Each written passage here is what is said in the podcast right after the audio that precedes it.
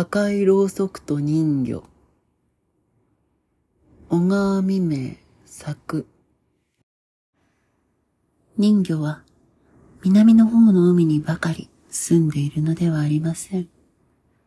北の海にも住んでいたのであります。北方の海の色は青ございました。ある時、岩の上に女の人魚が上がって、あたりの景色を眺めながら休んでいました。くままから漏れた月の光が寂しく波の上を照らしていました。どちらを見ても限りない、ものすごい波がうねうねと動いているのであります。なんという寂しい景色だろうと人魚は思いました。自分たちは人間とあまり姿は変わっていない。魚やまた底深い海の中に住んでいる気の荒いいろいろな獣などと比べたら、どれほど人間の方に心も姿も似ているかしれない。それなのに自分たちはやはり魚や獣などと一緒に冷たい、暗い、気のめいりそうな海の中に暮らさなければならないというのはどうしたことだろうと思いました。長い年月の間、話をする相手もなく、いつも明るい海の表を憧れて暮らしてきたことを思いますと、人魚はたまらなかったのであります。そして、月の明るく照らす晩に、海の表に浮かんで、岩の上に休んで、いろいろな空想にふけるのが常でありました。人間の住んでいる町は美しいということだ。人間は魚よりも、また獣よりも、人情があって優しいと聞いている。私たちは、魚や獣の中に住んでいるが、もっと人間の方に近いのだから、人間の中に入って暮らされないことはないだろう、と人魚は考えました。その人魚は女でありました。そして身持ちでありました。私たちはもう長い間、この寂しい話をするものもない、北の青い海の中で暮らしてきたのだから、もはや明るい賑やかな国は望まないけれど、これから生まれる子供に、せめても、こんな悲しい、頼りない思いをさしたくないものだ。子供から別れて一人、寂しく海の中に暮らすということは、この上もない悲しいことだけれど、子供がどこにいても幸せに暮らしてくれたなら私の喜びはそれに増したことはない。人間はこの世界の中で一番優しいものだと聞いている。そしてかわいそうなものや頼りないものは決していじめたり苦しめたりすることはないと聞いている。一旦手付けたなら決してそれを捨てないとも聞いている。幸い私たちはみんなよく顔が人間に似ているばかりでなく、銅から上は人間そのままなのであるから、魚や獣の世界でさえ暮らされるところを思えば、人間の世界で暮らされないことはない。一度人間が手に取り上げて育ててくれたら、きっと無慈悲に捨てることもあるまいと思われる。人魚はそう思ったのでありました。せめて自分の子供だけは賑やかな明るい美しい町で育てて大きくしたいという情けから、女の人魚は子供を陸の上に産み落とそうとしたのであります。そうすれば、自分は再び我が子の顔を見ることはできぬかもしれないが、子供は人間の仲間入りをして、幸福に生活をすることができる、であろうと思ったのです。遥か彼方には、海岸の小高い山にある神社の明かりがちらちらと波間に見えていました。あるよ。女の人魚は子供を産み落とすために、冷たい、暗い波の間を泳いで、陸の方に向かって近づいてきました。海岸に小さな町がありました。町にはいろいろな店がありましたが、お宮のある山の下に貧しげなろうそくを商っているお店がありました。その家には年寄りの夫婦が住んでいました。おじいさんがろうそくを作って、おばあさんが店で売っていたのであります。この町の人や、また付近の漁師がお宮へお参りをするときに、この店に立ち寄って、ろうそくを買って山へ登りました。山の上には松の木が生えていました。その中にお宮がありました。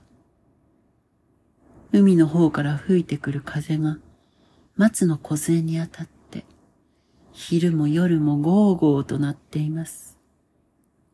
そして、毎晩のように、そのお宮に上がったろうそくのほかげが、ちらちらと揺らめいているのが、遠い海の上から望まれたのであります。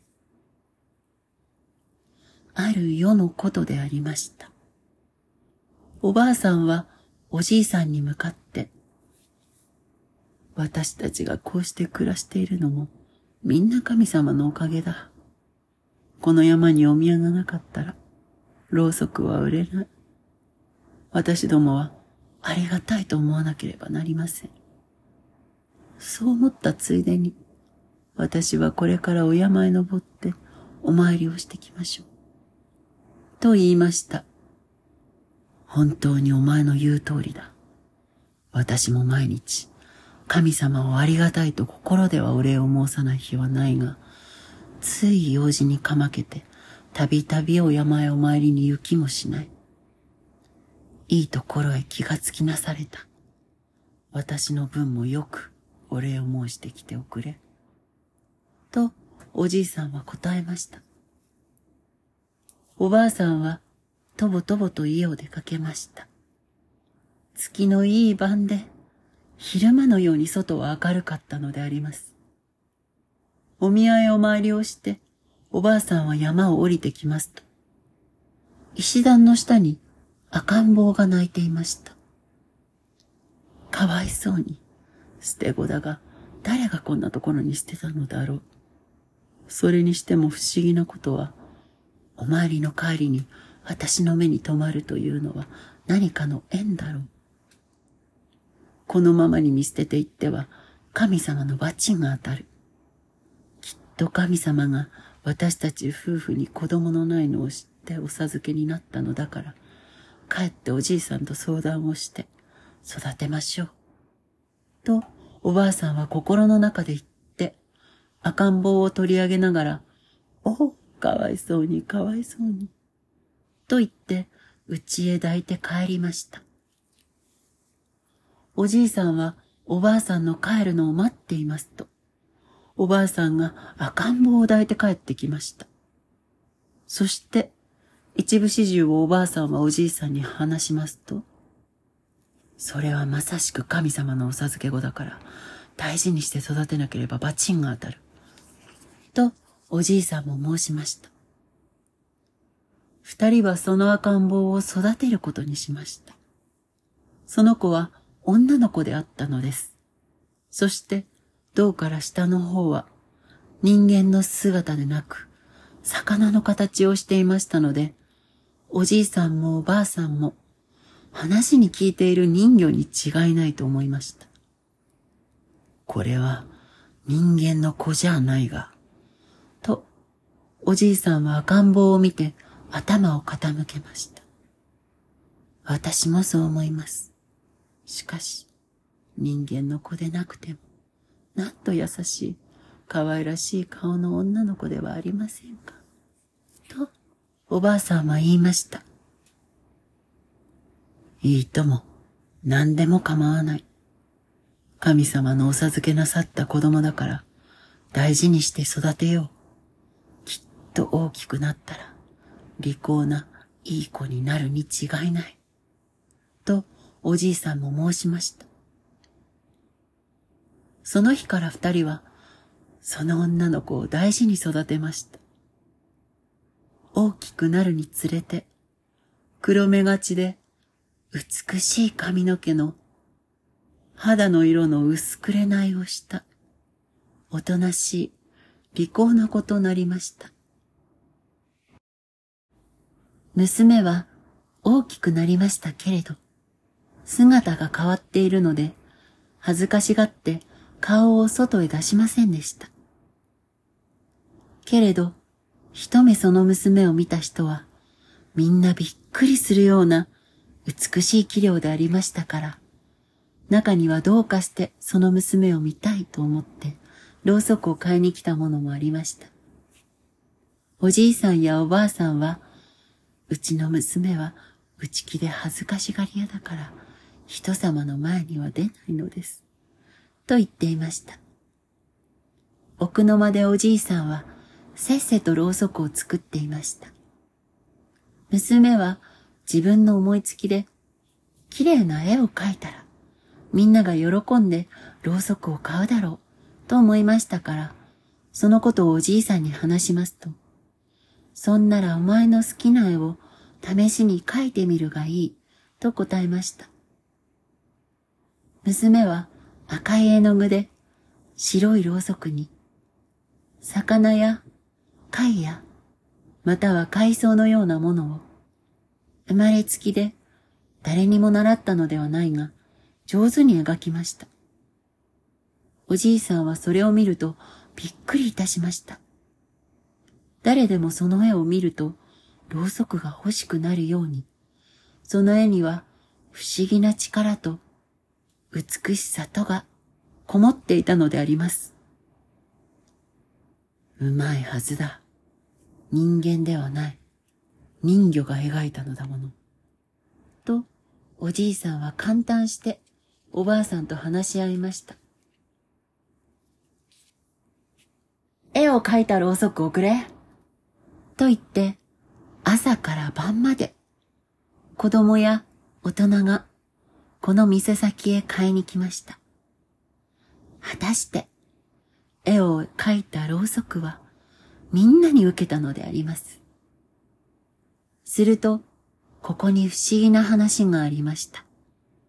この絵を描いたろうそくを山の上のお宮にあげて、その燃えさしを身につけて海に出ると、どんな大嵐の日でも、決して船が転覆したり、溺れて死ぬような災難がないということが、いつからともなく、みんなの口々に噂となって登りました。海の神様を祀ったお宮様だもの。綺麗なろうそくをあげれば、神様もお喜びなさるのに決まってる。と、その町の人々は言いました。ろうそく屋では、ろうそくが売れるので、おじいさんは一生懸命に朝から晩までろうそくを作りますと、そばで娘は手の痛くなるのも我慢して、赤い絵の具で絵を描いたのであります。こんな人間並みでない自分をもよく育てて可愛がってくだすったご恩を忘れてはならない。と、娘は老夫婦の優しい心に感じて、大きな黒い瞳を潤ませたこともあります。この話は遠くの村まで響きました。東方の船乗りや、また漁師は、神様に上がった絵を描いたろうそくの燃えさしを手に入れたいものだというので、わざわざ遠いところをやってきました。そして、ろうそくを買って山に登り、お宮に参詣して、ろうそくに火をつけて捧げ、その燃えて短くなるのを待って、またそれをいただいて帰りました。だから、夜となく、昼となく、山の上のお宮には、ろうそくの火の絶えたことはありません。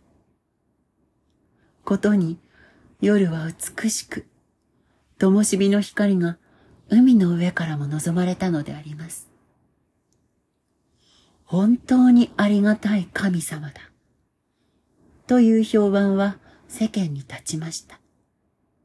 それで急にこの山が名高くなりました。神様の評判はこのように高くなりましたけれど、誰もろうそくに一心を込めて絵を描いている娘のことを思うものはなかったのです。従って、その娘をかわいそうに思った人はなかったのであります。娘は疲れて、折々は月のいい夜に窓から顔を出して、遠い北の青い、青い海を恋しがって涙ぐんで眺めていることもありました。ある時、南の方の国からヤシが入ってきました。何か北の国へ行って珍しいものを探して、それをば南の国へ持って行って、金を儲けようというのであります。ヤシはどこから聞き込んできたものか。またはいつ娘の姿を見て本当の人間ではない、実に世に珍しい人魚であることを見抜いたものか、ある日のこと、こっそりと年寄り夫婦のところへやってきて、娘にはわからないように、大金を出すから、その人魚を売ってはくれないか、と申したのであります。年寄り夫婦は最初のうちはこの娘は神様がお授けになったのだからどうして売ることができよう。そんなことをしたら罰が当たると言って承知をしませんでした。ヤシは一度二度断られても懲りずにまたやってきました。そして年寄り夫婦に向かって昔から人魚は不吉なものとしてある。今のうちに手元から離さないときっと悪いことがある。と、まことしやかに申したのであります。年寄り夫婦は、ついにヤシの言うことを信じてしまいました。それに大金になりますので、つい金に心を奪われて、娘をヤシに売ることに約束を決めてしまったのであります。ヤシは大層喜んで帰りました。いずれそのうちに娘を受け取りに来ると言いました。この話を娘が知ったときは、どんなに驚いたでありましょう。内気な、優しい娘は、この家から離れて、幾百里も遠い、知らない暑い南の国へ行くことを恐れました。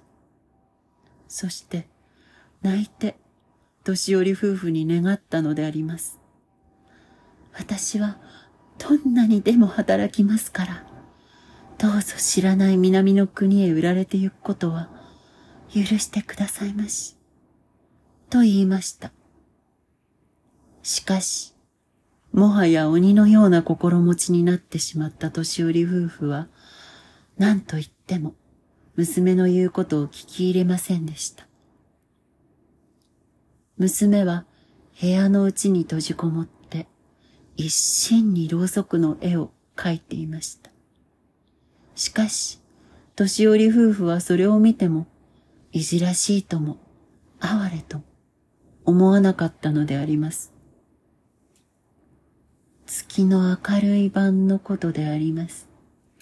娘は一人波の音を聞きながら身の行く末を思うて悲しんでいました。波の音を聞いていると、なんとなく遠くの方で自分を呼んでるものがあるような気がしましたので、窓から外を覗いてみました。けれど、ただ、青い、青い海の上に月の光が果てしなく照らしているばかりでありました。娘はまた座ってろうそくに絵を描いていました。するとこの時、表の方が騒がしかったのです。いつかのヤシが、いよいよこの世、娘を連れに来たのです。大きな鉄格子のはまった四角な箱を車に乗せてきました。その箱の中には、かつて、虎や獅子や氷などを入れたことがあるのです。この優しい人魚も、やはり、海の中の獣だというので、ドラや獅子と同じように取り扱おうとしたのであります。ほどなくこの箱を娘が見たら、どんなにたまげたでありましょう。娘はそれとも知らずに、下を向いて絵を描いていました。そこへ、おじいさんとおばあさんとがやってきて。さあ、お前は行くのだ。と言って、連れ出そうとしました。娘は手に持っていたろうそくにせき立てられるので絵を描くことができずに、それをみんな赤く塗ってしまいました。娘は赤いろうそくを自分の悲しい思い出の記念に、二、三本残していったのであります。本当に穏やかな晩のことです。おじいさんとおばあさんは戸を閉めて寝てしまいました。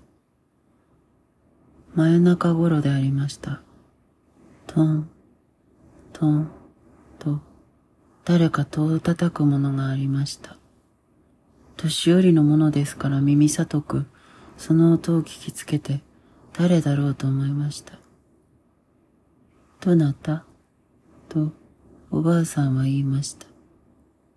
けれどもそれには答えがなく、続けてトントンと戸を叩きました。おばあさんは起きてきて、戸を細めに開けて外を覗きました。すると、一人の色の白い女が戸口に立っていました。女はろうそくを買いに来たのです。おばあさんは少しでもお金が儲かることなら、決して嫌な顔つきをしませんでした。おばあさんはろうそくの箱を取り出して女に見せました。その時おばあさんはびっくりしました。女の長い黒い髪の毛がびっしょりと水に濡れて月の光に輝いていたからであります。女は箱の中から真っ赤なろうそくを取り上げました。そして、じっとそれに見入っていましたが、やがて金を払って、その赤いろうそくを持って帰って行きました。おばあさんは灯火のところで、よくその金を調べてみると、それはお金ではなくて、貝殻でありました。おばあさんは騙されたと思って、怒って家から飛び出してみましたが、もはやその女の影はどちらにも見えなかったのであります。その世のことであります。急に空の模様が変わって、近頃にない大嵐となりました。ちょうどヤシが娘を檻の中に入れて、船に乗せて、南の方の国へ行く途中で、沖にあった頃であります。この大嵐ではとてもあの船は助かるまい。と、おじいさんとおばあさんは、ブルブルと震えながら話をしていました。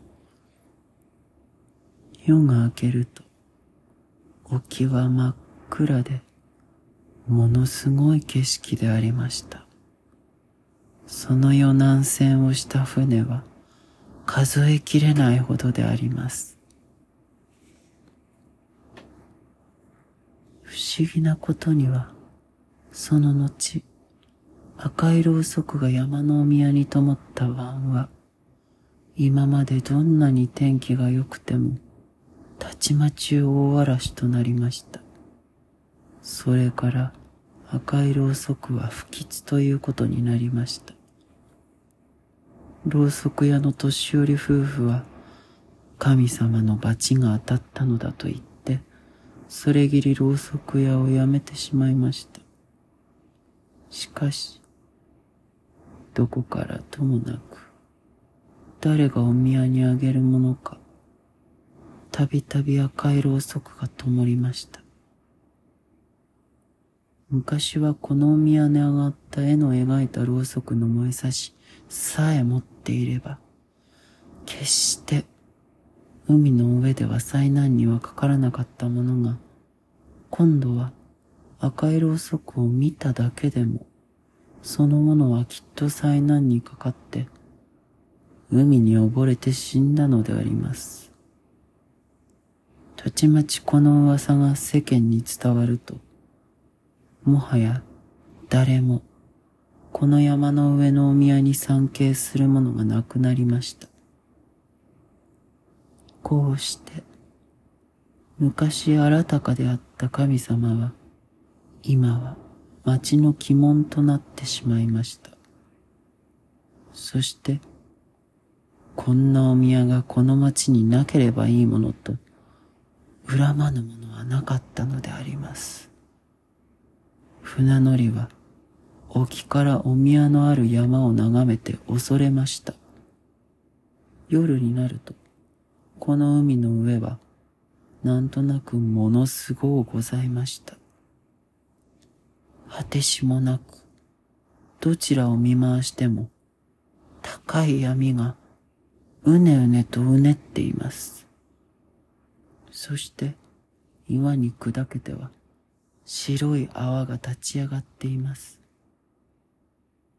月が雲間から漏れて波の表を照らした時は、誠に気味悪うございました。